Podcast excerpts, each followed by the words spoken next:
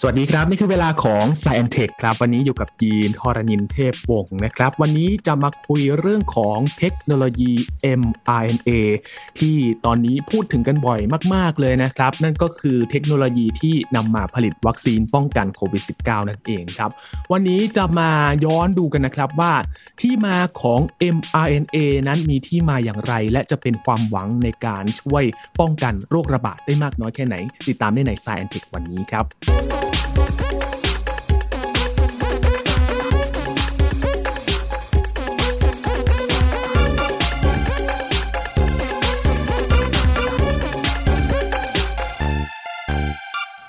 ทคโนโลยี mRNA นะครับถูกพูดถึงเมื่อมีการคิดค้นวัคซีนป้องกันโควิด -19 ครับ บริษัทที่ผลิตวัคซีนและเราได้ยินชื่อกันบ่อยๆ ในช่วงนี้ก็คือ Pfizer BioNTech แล้วก็ Moderna นะครับที่ใช้เทคโนโลยีนี้ในการผลิตวัคซีน แล้วก็เป็นเจ้าแรก ๆ เลยครับ คุณผู้ฟังที่ทดลองวัคซีนสำเร็จ แล้วก็นำมาใช้ในกรณีฉุกเฉินนะครับ วันนี้ มาหาคำตอบกันครับว่า เอ๊ะทำไมอย่างแรกเลยนะครับ ก็คือทำไมถึงผลิตได้เร็ว แล้วก็ประสิทธิภาพเนี่ยเป็นที่ยอมรับกันด้วยนะครับ แล้ว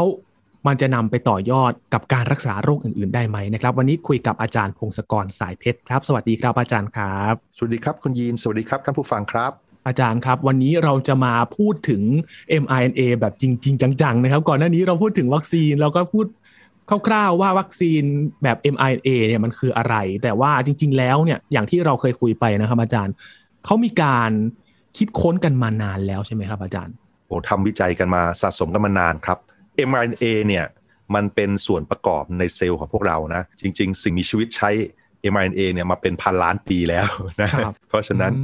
สิ่งมีชีวิตทุกอย่างบนโลกเนี่ยแบบตัวใหญ่ๆหน่อย ไม่รวมพวกแบคทีเรียไวรัสนะ คือพวกเห็ดพืช สัตว์อะไรอย่างเงี้ยในเซลล์ของพวกเราเนี่ยจะมี mRNA เสมอ เพราะฉะนั้นมันก็อยู่กันมาตั้งนานแล้ว มันเป็นส่วนประกอบซึ่งจำเป็นมากในการทำงานของเซลล์ เพราะว่าถ้าไม่มีเนี่ยเราก็ไม่มีชีวิตอยู่ได้หรอกนะครับพูดถึงเซลล์เนี่ยความรู้ที่เราเคยเรียนเรียนมาก็คือเซลล์มันก็จะมีส่วนที่เป็นถุงที่มีของเหลวอะไรเยอะแยะเต็มไปหมดใช่ไหมแล้วก็ส่วนครับตรงกลางจะมีเขาเรียกว่านิวเคลียสใช่ไหมโดยที่มันแยกกันตรงเนี้นิวเคลียสเนี่ยมันจะเก็บพวกสารพันธุกรรม เก็บไว้ คือสารพันธุกรรมเนี่ยก็เก็บไว้ในรูป DNA โมเลกุล DNA สารพันธุกรรมเหล่านี้มันจะบอกว่า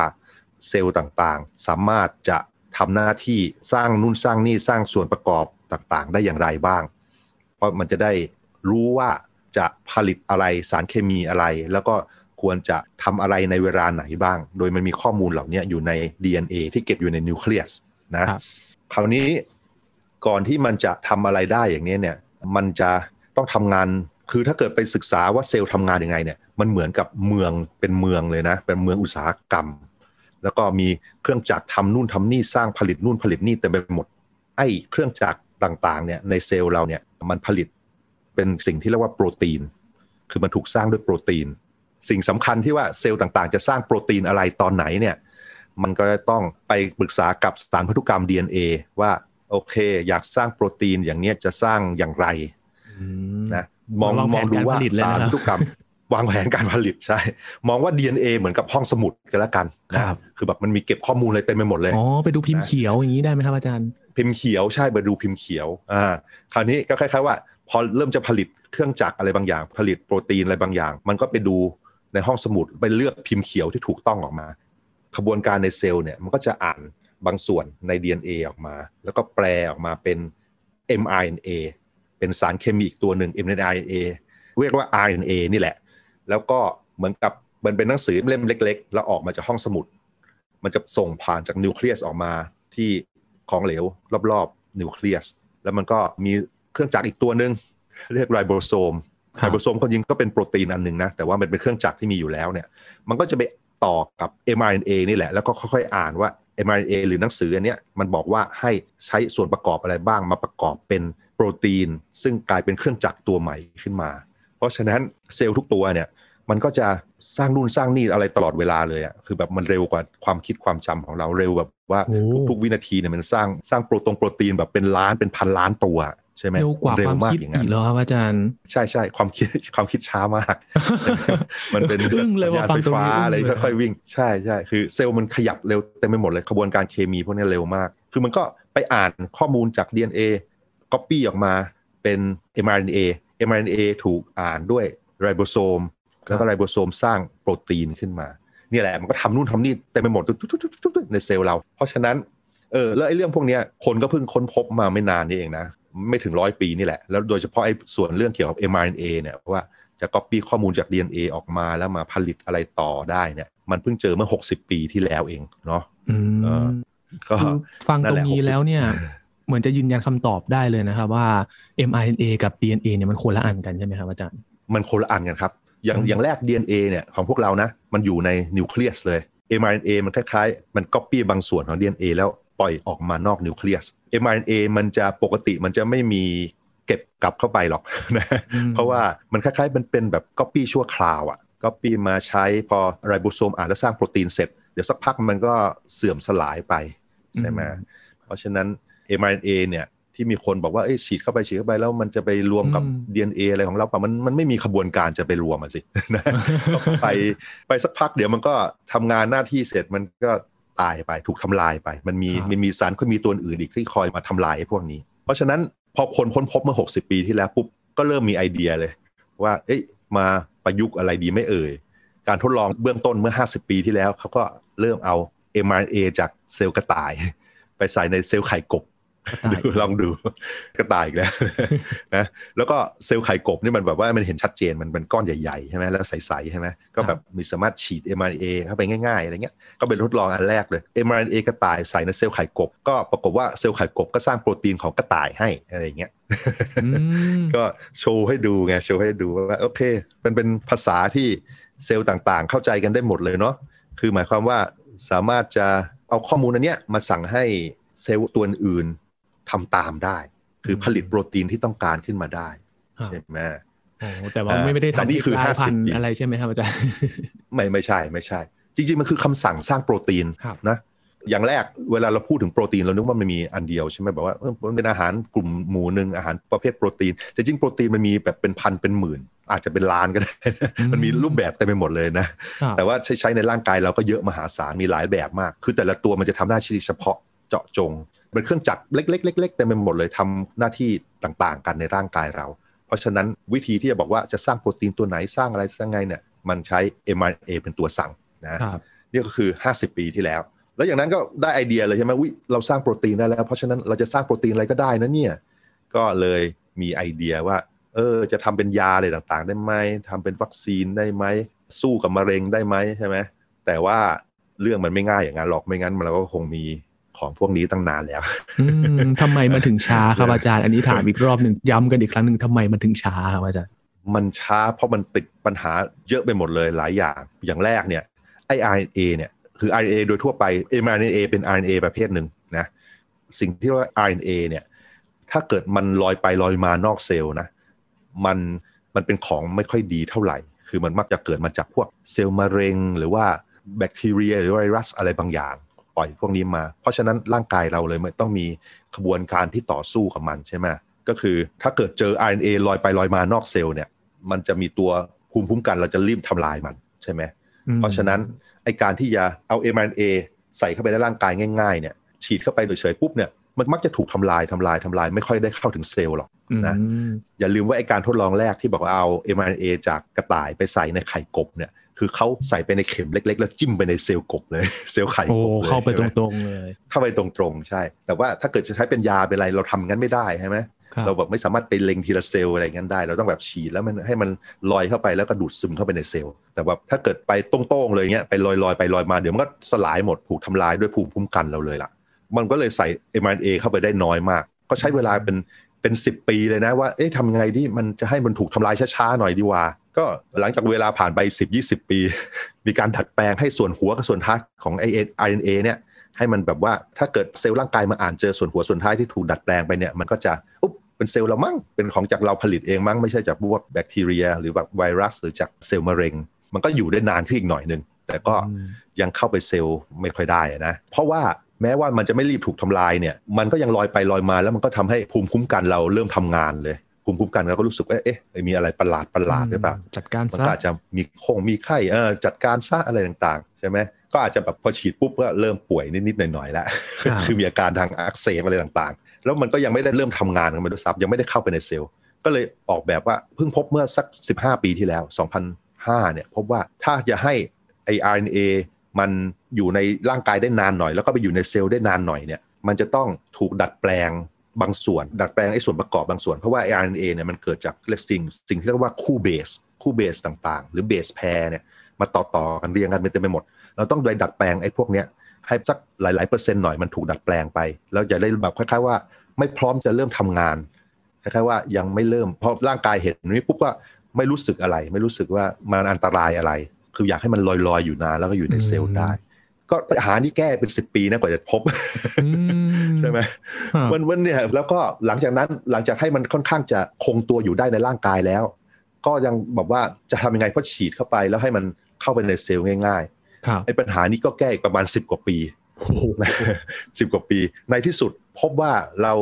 ไปใช้เขาเรียก lipid nanoparticle ก็คือถุงเล็กๆ ที่ทำจากไขมันเปลือกไขมัน เหมือนกับถุงที่มาเปลือกที่ผิวทำด้วยไขมันนี่แหละไอ้ nanoparticle เนี่ยที่พอไปผสมรวมกับ RNA ที่เราต้องการ มันก็จะหุ้ม RNA และ mRNA ไว้ เหมือนเป็นถุงน้ำเลยนะ แล้วก็ข้างนอกมันก็เป็นผิวไขมัน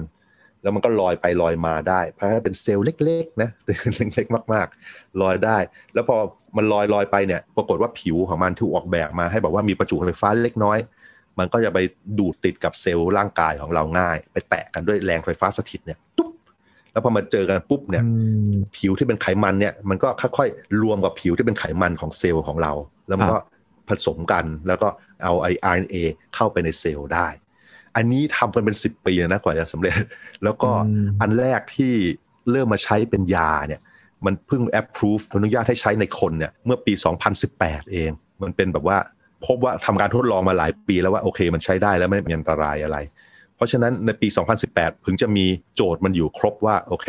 สามารถสร้างให้ mRNA อยู่ได้ในร่างกายนานพอสมควร แล้วก็ใส่มันไปในถุงถุงไขมันไลปิดนาโนพาร์ติเคิลให้มันเข้าไปแล้วเข้าไปในเซลล์ดูดซับเข้าไปในเซลล์ได้ง่ายๆโจทย์ทุกอันก็เลยอยู่ครบ แล้วก็เลยมีการวิจัยต่อที่ว่าไฟเซอร์ไบออนเทคกับโมเดอร์นาก็เลยคิดจะ ทำวัคซีนอันแรก ๆ เลยนะนะว่าโอเค เพราะฉะนั้นเรารู้แล้วว่าเราต้องสู้กับอะไร เรารู้ว่าโควิดมันทำงานยังไงใช่ไหมคือโควิดก็เป็นไวรัสประเภทหนึ่งไวรัสนี้ก็เป็นพวกโคโรนาไวรัสคือมีหนามโปรตีนที่เป็นหนามหนามอยู่ที่ผิวเต็มไปหมดเลย โดยที่ไอ้หนามพวกเนี้ยมันจะมีลักษณะหน้าตาที่เหมาะเจาะที่แบบว่าลอยไปลอยมา แล้วมันจะไปเชื่อมกับผิวเซลล์ปอดของพวกเราได้ ทางเดินหายใจของพวกเราได้ คือมันใช้หนามคล้ายๆเป็นตัวเกี่ยวมันมันไม่เชิงเกี่ยว แต่ว่ามันใช้แรงไฟฟ้าสถิตนี่แหละ แล้วก็รูปทรงที่มันเหมาะเจาะเหมือนกับกุญแจกับแม่กุญแจเนี่ยลูกกุญแจกับแม่กุญแจมันมันล็อกกันได้พอดีกับเซลล์ทางเดินหายใจของเรา แล้วมันก็เลยสามารถเข้าไปส่งไอสารพันธุกรรมของมันเข้าไปในเซลล์เรา แล้วทำให้เซลล์เราช่วยก๊อปปี้ไวรัสให้ก๊อปปี้พวกมันให้ แล้วเราก็ติดเชื้ออะไรต่างๆ เป็นโรคอะไร เพราะฉะนั้นก็เลยหาทางที่ว่าโอเค จะทำวัคซีนจะทำยังไงทำวัคซีนเราก็ต้องสอนให้ร่างกายรู้จัก หน้าตาของไอ้ตัวที่จะมารุกราน พวกไวรัสพวกนี้ใช่ไหมพอตอนปลายปี 19 ตอนเดือนธันวา 2019 ก็เริ่มเจอไวรัสที่อู่ฮั่นใช่ไหมแล้วก็จีนกับไทยเนี่ยก็มีการดู sequence คือเอาไวรัสของมันเนี่ยมาดูว่าสารพันธุกรรมมันเรียงยังไงบ้าง มีส่วนประกอบส่วนไหนที่บอกว่าสร้างโปรตีนหนามที่ไหน พอได้ข้อมูลอันนี้ปุ๊บ ก็เลยเริ่มผลิตและเริ่มคิดแล้วว่าโอเค เพราะฉะนั้นเอาส่วนส่วนพันธุกรรมที่จะบอกว่าสร้างโปรตีนหนามไอ้หนามของไอ้โคโรนาไวรัสเนี่ยเอาเฉพาะส่วนนั้นนะ แล้วมาแปลงให้เป็นหนังสือเป็น mRNA เราจะเอา mRNA เนี่ยส่งเข้าไปในเซลล์ แล้วให้เซลล์ของเราผลิตโปรตีนหนามนั้นขึ้นมาไอ้ส่วนที่เป็นหนามเฉพาะที่หนามนั้นไม่ไม่ใช่ไวรัสทั้งตัวใช่ไหมทำเฉพาะส่วนหนามแล้วก็หวังว่าในนี้เราต้องหวังว่าห วังว่าภูมิคุ้มกันเราเนี่ยพอเจอไอ้หนามโปรตีนที่เป็นหนามเนี่ย ก็จะอุ๊บเข้ามาต่อสู้เลย ต่อสู้แล้วก็จำไว้จำไว้ว่าโอเค เคยเจอของอย่างนี้แล้วนะ ถ้าเกิดเจออีกจะได้ผลิตตัวที่มาต่อสู้ได้ ผลิตสิ่งที่เรียกว่าแอนติบอดีออกมาต่อสู้ได้อย่างรวดเร็ว ปกติเวลาเราเจอของใหม่ๆ เจอไวรัสใหม่ๆ เจออะไรเนี่ย มันจะใช้เวลาหลายวันเหมือนกันกว่าที่ภูมิคุ้มกันมันจะเริ่มสร้างแอนติบอดีมาสู้ได้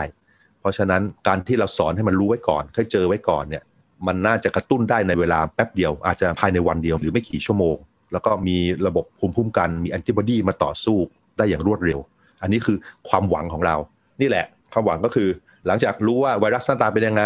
เราไปดูพันธุกรรมของมัน ส่วนพันธุกรรมส่วนไหนเอ่ยที่จะสร้างบางส่วนของไวรัสในที่นี้ก็คือจะดูว่าส่วนไหนสร้างน้ำเอาพันธุกรรมส่วนนั้นมาแปลงเป็น mRNA เอา mRNA เหล่านี้ผลิตออกมาเยอะๆ ใส่ไปในถุง ถุงเคลือบด้วยไขมันเนี่ยแล้วก็ลองใส่เข้าไปในเซลล์ฉีดเข้าไปในร่างกายแล้ว หวังว่าเซลล์เราจะดูดซับเข้าไป แล้วก็แกะห่อแกะห่อไขมันนี้เอา mRNA มาอ่าน แล้วก็ผลิตโปรตีนใหม่ขึ้นมาโปรตีนซึ่งเป็นโปรตีนหน้าตาเป็นหนามนี่แหละ แล้วก็ให้ภูมิคุ้มกันเราเรียนรู้จากส่วนนั้น อันนี้คือความหวังของการวิจัยและการทดลองเมื่อทั้งปี 2020 ก็รีบทำกันใหญ่เลยนะ คือจริงๆแล้วมันเริ่มได้เริ่มผลิตได้ตั้งแต่ต้นปีและกลางปีแล้วแหละแล้วก็ทดลองกับคนดูว่ามันมีพิษมีภัยอะไรหรือเปล่า แล้วมีผลอย่างที่ต้องการหรือเปล่า แล้วพอถึงปลายปีก็รีบใช้เลยเริ่มฉีดในหลาย ๆ ประเทศ ซึ่งจองไว้ก่อนเนาะก็ได้ผลดีได้ผลดีมันต้องเรียกว่าฝีมือของนักวิจัยเยอะด้วยแล้วก็โชคดีด้วยนะเพราะไม่ใช่ว่าเราทำอย่างนี้ขั้นตอนอย่างนี้ปุ๊บแล้วมันจะได้ผลทุกครั้งนะเพ ราะจริงๆก็มี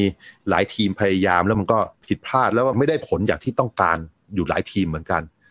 เราเลยได้ยินเฉพาะ 2 ทีมที่มันสำเร็จใช่ไหมแต่จริง ๆ มันก็มีบางทีมซึ่งไม่สำเร็จโดยมันก็ไปพังที่ขั้นตอนรายละเอียดเลยแหละขั้นตอนยกตัวอย่างเช่นที่ที่เยอรมันอีกทีมหนึ่งเนี่ย เคียวแวกมั้งรู้สึกว่าชื่อว่าเคียวแวกนะ คือเขาทำ MIA เหมือนกัน แต่ว่าแค่ว่ามันกระตุ้นภูมิอย่างรวดเร็ว แล้วก็ภูมิก็ทำลาย mRNA ทันทีคือ mRNA ยังไม่มีเวลาทำงานได้เร็วเท่าไหร่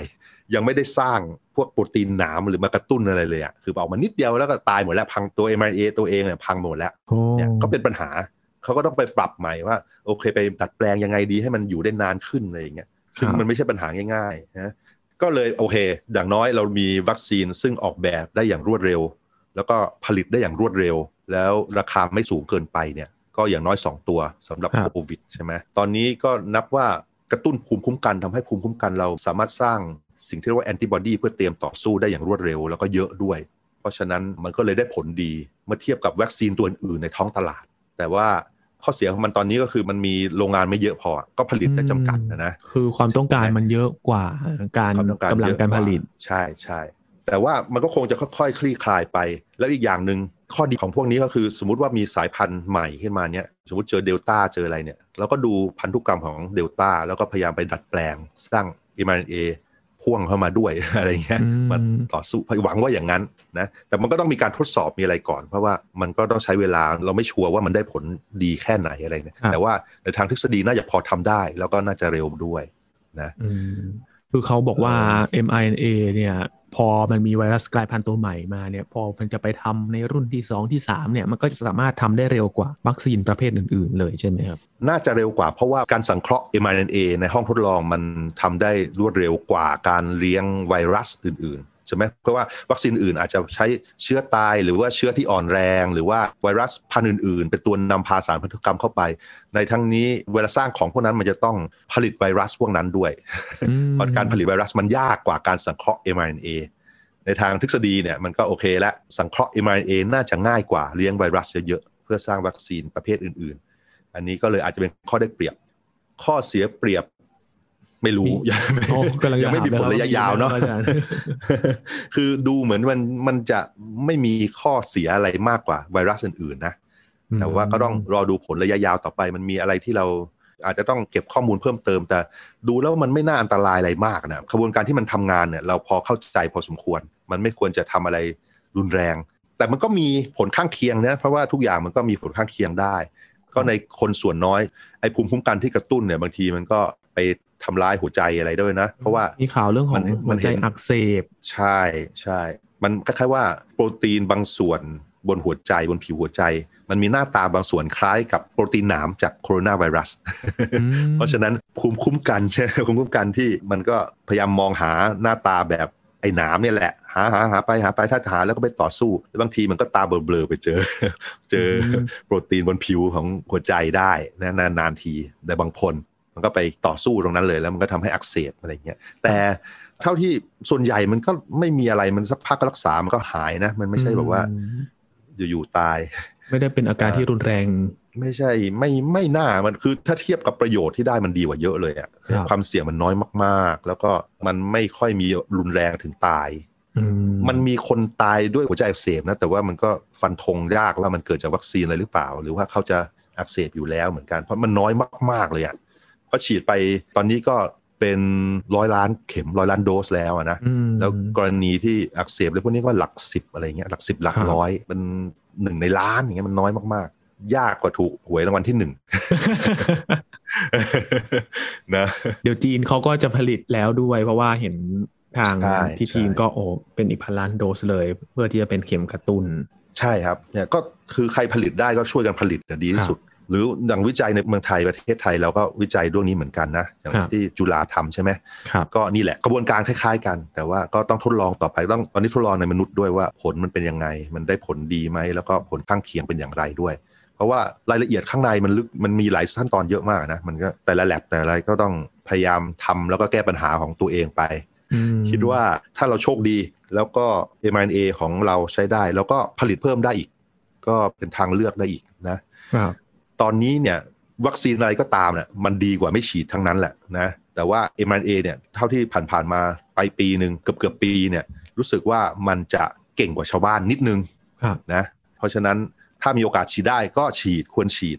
แต่ว่าถ้าเนื่องจากปริมาณวัคซีนมันยังน้อยอยู่ ไม่สามารถไปได้ทั่วเนี่ยถ้าเกิด สามารถฉีดอย่างอื่นได้ก่อน ก็ฉีดไปเถอะ เพราะว่าอืมเอ่อดีไม่ดีปีหน้าได้ฉีดกระตุ้นอีกนั่นแหละนะอ่าเพราะว่ายังไงก็ต้องฉีดกระตุ้นเอ่ออยู่เชื้อนี่ดีรู้สึกใช่ไหมครับดูจากสถานใช่การณ์แล้วใช่ใช่นะสักพักเราก็เราก็จะชินนะว่าโอเคมันอาจจะกลับมาเรื่อยๆเป็นไข้หวัดใหญ่อะไรอย่างเงี้ยแล้วเราก็ต้องฉีดป้องกันเราตัวเราไว้นะเพราะทุกครั้งที่เราฉีดวัคซีนเนี่ยภูมิคุ้มกันเราก็จะเรียนรู้แล้วก็มันจะเก่งขึ้นเยอะอะแม้ว่าอาจจะติดโรคได้บ้างอะไรเงี้ยมันก็ยังไม่ตายอะลดโอกาสตายไปได้เยอะมาก ป่วยหนักก็ลดมาเยอะมากๆ เพราะฉะนั้นก็มีโอกาสก็ฉีดซะแล้วก็ประเทศเราปัญหาตอนนี้คือวัคซีนยังน้อยอยู่ แต่ว่าอืมมันก็ค่อยๆดีขึ้นค่อยๆดีขึ้นนะก็ระดมฉีดตอนนี้เราระดมฉีดคนที่เสี่ยงหนักๆไปเยอะมากแล้วคนแก่ๆอะไรเงี้ยเยอะไปแล้ว เพราะฉะนั้นเดี๋ยวเราคงจะค่อยๆ เห็นอัตราการตายลดลงลดลง เพราะว่าคนที่ป่วยจะเป็นคนที่อายุน้อยขึ้นมา แล้วก็อัตราการตายมันต่ำกว่า คนสูงอายุนะครับก็เดี๋ยวมันใช้เวลาหน่อยแต่ผมคิดว่าเดี๋ยวเราจะค่อยๆ คลี่คลาย ครับคือจากตัวอย่างที่เห็นได้ชัดเลยนะครับ อาจารย์นั่นก็คือสหรัฐอเมริกาแล้วก็อังกฤษที่ระดมฉีดวัคซีนกันเป็นสัดส่วนใหญ่ของประชากรแล้ว อย่างสหรัฐอเมริกาเนี่ยเดลต้าก็เริ่มที่จะระบาดหนักใช่ไหมครับ แต่ที่น่าสนใจก็คือว่าครับอัตราของผู้เสียชีวิตเนี่ยมันน้อยมากๆเลยนะครับอาจารย์ ใช่ใช่มันน้อยลงไปครับน้อย อย่างแรกคือ มันจะระบาดเยอะมากกว่าในผู้ที่ไม่ยอมฉีดวัคซีนนะอืม คือคนที่ติดโรคส่วนใหญ่มาจากไม่ได้ฉีดวัคซีน แล้วคนฉีดวัคซีนเนี่ยก็ติดบ้างแต่น้อยกว่า แล้วก็อีกอย่างหนึ่งคือ คนที่ฉีดวัคซีนแล้วพอได้รับเชื้ออาการก็เบาลงไปเยอะ ไม่ค่อยมีอาการหนักมากอืมๆอีกอย่างหนึ่งคือผู้สูงอายุที่ฉีดไปแล้วเขาก็รอดชีวิตใช่ไหมเพราะฉะนั้นเมื่อก่อนตอนเริ่มต้นของโควิดเนี่ยจำได้เลยว่าคนส่วนใหญ่ที่ตายคือผู้สูงอายุใช่ไหมเกิน 50 60 ขึ้นไป อัตราเสี่ยงมันถึงแบบ 10 กว่าเปอร์เซ็นต์20เปอร์เซ็นต์หรือบางช่วงอายุมันถึงไป 40เปอร์เซ็นต์อะไรอย่างเงี้ยคนเหล่านี้พอได้รับฉีดปุ๊บอัตราการตายลดลงต่ำกว่าเป็นเปอร์เซ็นต์แล้วหลักเปอร์เซ็นต์ไม่ใช่หลักหลายสิบเปอร์เซ็นต์แล้วใช่ไหม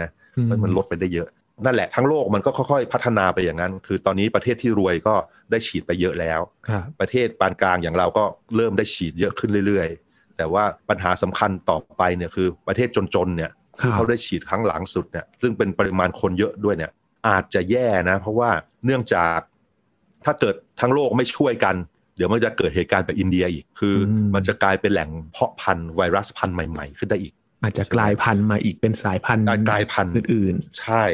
ใช่ อาจจะสายพันธุ์โอเมก้าอะไรในที่สุดนะๆบางคนจะบอกถึงคือโอเนี่เมยแหละก้ามันหรือยังเนี่ย ผมไปได้เรื่อยๆนะคือถ้าเกิดมันมีคนป่วยเยอะ มันก็จะมีโอกาสอ่ามาอย่างนี้เยอะขึ้นเรื่อยๆนี่แหละทั้งโลกก็ต้องช่วยกันระดมผลิตและระดมฉีดกัน ให้มันน้อยลงน้อยลงน้อยลง ก็คงจะพอได้แหละอาจจะใช้เวลาบ้างแต่ว่า ผมคิดว่าเราคงจะไม่สูญพันธุ์จากเหตุการณ์นี้หรอกนะคือในที่สุดเราจะแก้ปัญหาได้นะอืมแต่ว่าคนก็ตายไปเยอะนะเป็นหลักล้าน แต่ว่าเดี๋ยวมันคงจะค่อยๆช้าลง ตอนนี้ก็ช้าลงไปเยอะแล้วนะแต่ในที่สุดมันก็คงค่อยๆช้าลงแล้วช้าลงช้าลงในที่สุดก็จะเป็นโรคซึ่งอันตรายแต่ไม่ได้อันตรายมาก แล้วก็อาจจะควบคุมได้ในที่สุดนะครับ กลายเป็นโรคประจำถิ่นไป ดูเหมือนจะเป็นอย่างนั้นครับอืม ดูเหมือนจะครับเป็นอย่างนั้นครับ อาจารย์ครับแล้วอย่าง mRNA เนี่ยมันพอเราเห็นผลจากโควิด -19 แล้วเนี่ยมันจะเอาไปทำในเรื่องของการรักษาโรคอื่น ๆ ได้มากน้อยแค่ไหนครับอาจารย์ โอ้ตอนนี้มีคนวิจัยเยอะมากเลยครับ มีวิจัยวัคซีนเรื่องอื่น ๆ อีกไอ้วัคซีนทั้งหลายที่เรารู้จักเนี่ยถ้ามันเกี่ยวกับโปรตีนเนี่ยก็มีทีมที่แบบพยายามจะทดลองใช้ mRNA มาผลิต เพราะว่าอย่างแรกอย่างที่บอกคือ ถ้าเกิดผลิตด้วย mRNA แล้วได้ผลเนี่ย ต้นทุนมันจะถูกและทำได้เร็วนะเพราะฉะนั้นวัคซีนทุกอย่างที่เรารู้จักนะแล้วมีคนพยายามไปคิดแล้วว่าใช้ mRNA ผลิตแทนได้ไหมอะไรต่างๆเนี่ยเริ่มทำแล้วนะ แล้วก็มันมีโรคอีกหลาย ๆ อย่างที่เกิดจากโปรตีนผิดปกติ ไอ้โรคที่มันผลิตโปรตีนออกมาเกินหรือว่าขาดเนี่ยก็เริ่มมีคนคิดว่าจะไปสั่งให้เซลล์สร้างโปรตีนมาเสริม หรือสร้างโปรตีนตัวอื่นๆที่มาทำลายโปรตีนที่เกินอะไรเงี้ย เสริมให้เต็มหรือว่าทำลายโปรตีนที่เกินให้มันลงมาเท่าเดิมอะไรเงี้ยก็มีการทดลองอยู่หลาย ๆ อันนะรวมถึงพวกมะเร็งพวกอะไรด้วย คือบางทีในมะเร็งเนี่ยก็อาจจะมีการส่งข้อความเป็นโปรตีนบางอย่างเข้าไปในเซลล์ แล้วแบบว่าทำให้เซลล์มันหยุดหยุดการขยายตัวหยุดการแพร่พันธุ์บางทีส่งเข้าไปแล้วเป็นโปรตีนที่แบบว่ามันส่งข้อความว่าให้เซลล์ทำลายตัวเองซะอะไรอย่างเงี้ยอันนี้ก็เป็นสิ่งที่วิจัยกันอยู่นะ แต่ว่าอะไรมันจะออกผลเนี่ยมันเดายากเพราะมันเป็นการวิจัยพื้นฐานอืมแล้วเราก็ต้องรอดูต่อไปว่าอันไหนแบบว่ามันจะโชว์ขึ้นมาแล้วได้ผลบ้างไอ้วัคซีนโควิด นี่เป็นเรื่องที่แบบเป็นปาฏิหาริย์แบบหนึ่งนะคือ คือทุกอย่างมันมามาสำเร็จรวมตัวกันเหมือนต่อจิ๊กซอว์อะจิ๊กซอว์มันมาครบแล้ว ปีสองศูนย์หนึ่งแปดอะจังหวะแล้วมันได้พอดีปจังหวะมันได้พอดีแล้วมันเลยทำสำเร็จ แล้วบังเอิญมันสำเร็จด้วยคล้ายอืๆมว่าสร้าง สร้างโปรตีนเนี้ยสร้างโปรตีนหนามแล้วมัน work เนี่ยบางทีความหวังอย่างเงี้ยมันก็หวังไม่ได้กับทุกยานะเพราะว่าอืมบางทีเราสร้างอย่างที่เราต้องการแล้วเอ้ยร่างกายมันทำงานซับซ้อนกว่าที่คิดแล้วมันไม่ work เพราะฉะนั้นอันนี้ก็เป็นความโชคดีอันหนึ่งที่ว่าวัคซีนโควิดสองอันมันสำเร็จมาสองอันด้วยซ้ำรอดมาได้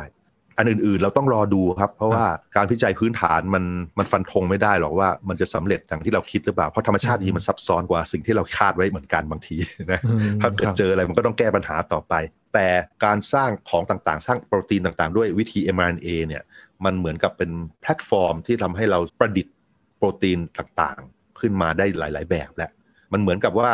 เหมือนเครื่องพิมพ์สามมิติที่แบบมาพิมพ์พลาสติกเป็นรูปแบบอะไรก็ได้ที่บ้านอย่างเงี้ย อันนี้ก็ในโรงงาน เขาก็สามารถอยากได้โปรตีนประเภทไหน ก็เริ่มมีไอเดียแล้วว่าสร้าง mRNA สังเคราะห์ mRNA ให้ถูกต้องแล้วจะสร้างโปรตีนที่ต้องการขึ้นมาได้ ผมคาดว่าใน 5 ปี 10 ปี เราน่าจะมีวิธีรักษาโรค และวิธีผลิตยาและวัคซีนต่างๆเนี่ยด้วยเทคโนโลยี mRNA เนี่ยน่าจะออกมาเยอะเลยครันะบโดยเฉพาะมันมีอีกอันหนึ่งที่ตามมามาคือไออัลฟาโฟจาก Google อะที่แบบว่าสมมติว่าให้พันธุกรรมใช้ RNA หรือ DNA แบบไหน แล้วมันจะบอกได้ว่าหน้าตาของโปรตีนจะเป็นแบบไหนเนี่ย ไอ้นั่นเป็นอีกส่วนหนึ่งที่จะมามาช่วยเสริมทำให้การออกแบบโปรตีนเนี่ยมันไปได้เร็วมากและไกลมากในอนาคตอันใกล้นี้ เดี๋ยวเรารอรอดูอีกหน่อยครับ เดี๋ยวน่าจะเจออะไรน่าสนใจเยอะเลยครับมันก็มีปัจจัยหลายอย่างนะครับ ที่มาทำให้จะช่วยให้เร่งหรือว่าร่นระยะเวลาในการที่จะพัฒนาอย่างโควิด -19 เนี่ยด้วยความที่มันเป็น pandemic หรือว่าการระบาดใหญ่เนี่ยมันก็เลยทำให้มันต้องทำงานแข่งกับเวลาด้วยนะครับ อาจารย์ ใช่ครับใช่แต่อย่างพอมากถ้ามีเทคโนโลยีอย่าง Google ที่เขาจะมาพัฒนาเนี่ยมันก็น่าจะช่วยให้ในการออกแบบทำ mRNA เนี่ยน่าจะง่ายขึ้นด้วยใช่ไหมครับ ใช่ครับ ออกแบบโปรตีนง่ายขึ้นด้วยครับ ใช่อืมนั่นแหละครับหวังว่ามันจะดี ผมคิดว่าจะดีนะอืมก็น่าจะเอาไปช่วยในเพราะการรักษาโรคอื่น ๆได้ ครับ เพราะถ้าเกิดเราออกแบบโปรตีนต่างๆ ได้ง่าย ๆ เนี่ย เราจะแก้ปัญหาหลาย ๆ อย่างได้ แล้วอืมเนี่ยมันจะออกมาในรูปวัคซีนรูปยา แล้วก็รูปข้อความที่ส่งไปบอกให้เซลล์กรุณาทำอะไรบางอย่างให้เราอะไรอย่างเงี้ยกรุณาครับใช่วิธีพูดคุยกับเซลล์นะผ่าน mRNA นี่แหละ เนี่ย ก็ครับคงจะดีครับอีกหน่อยคงจะในอนาคตใกล้ๆคงจะมีเรื่องคุยกันอีกเยอะว่ายาอะไรเอ่ยผลิตด้วย mRNA มาอีกแล้วอะไรอย่างเงี้ยครับอืมครับนี่แหละครับคือ mRNA เทคโนโลยีที่จะมาเป็นความหวังนะครับ ในการรับมือกับ โรคระบาดรวมถึงการรักษาอาการอื่น ๆ ด้วยนะครับ ที่จะทำให้การ คิดค้นหรือว่าการที่จะหาแนวทางในการรักษาเนี่ยน่าจะช่วยลดระยะเวลาได้เร็วขึ้นมารับมือกับโรคต่างๆ ได้นะครับ วันนี้ขอบคุณอาจารย์พงศกรมากๆเลยนะครับ ยินดีครับ สวัสดีครับ นี่คือ Science Tech ครับ คุณผู้ฟังติดตามรายการก็ได้ที่ www.thaipbspodcast.com นะครับรวมถึงพอดแคสต์ช่องทางต่างๆ ที่คุณกำลังรับฟังอยู่กับอัปเดตเรื่องวิทยาศาสตร์เทคโนโลยี และนวัตกรรมกับเราได้ที่นี่ทุกที่ทุกเวลาทางไทย PBS Podcast นะครับช่วงนี้ยีนทรณินเทพวงศ์พร้อมกับอาจารย์พงศกรสายเพชรลาไปก่อนครับ สวัสดีครับ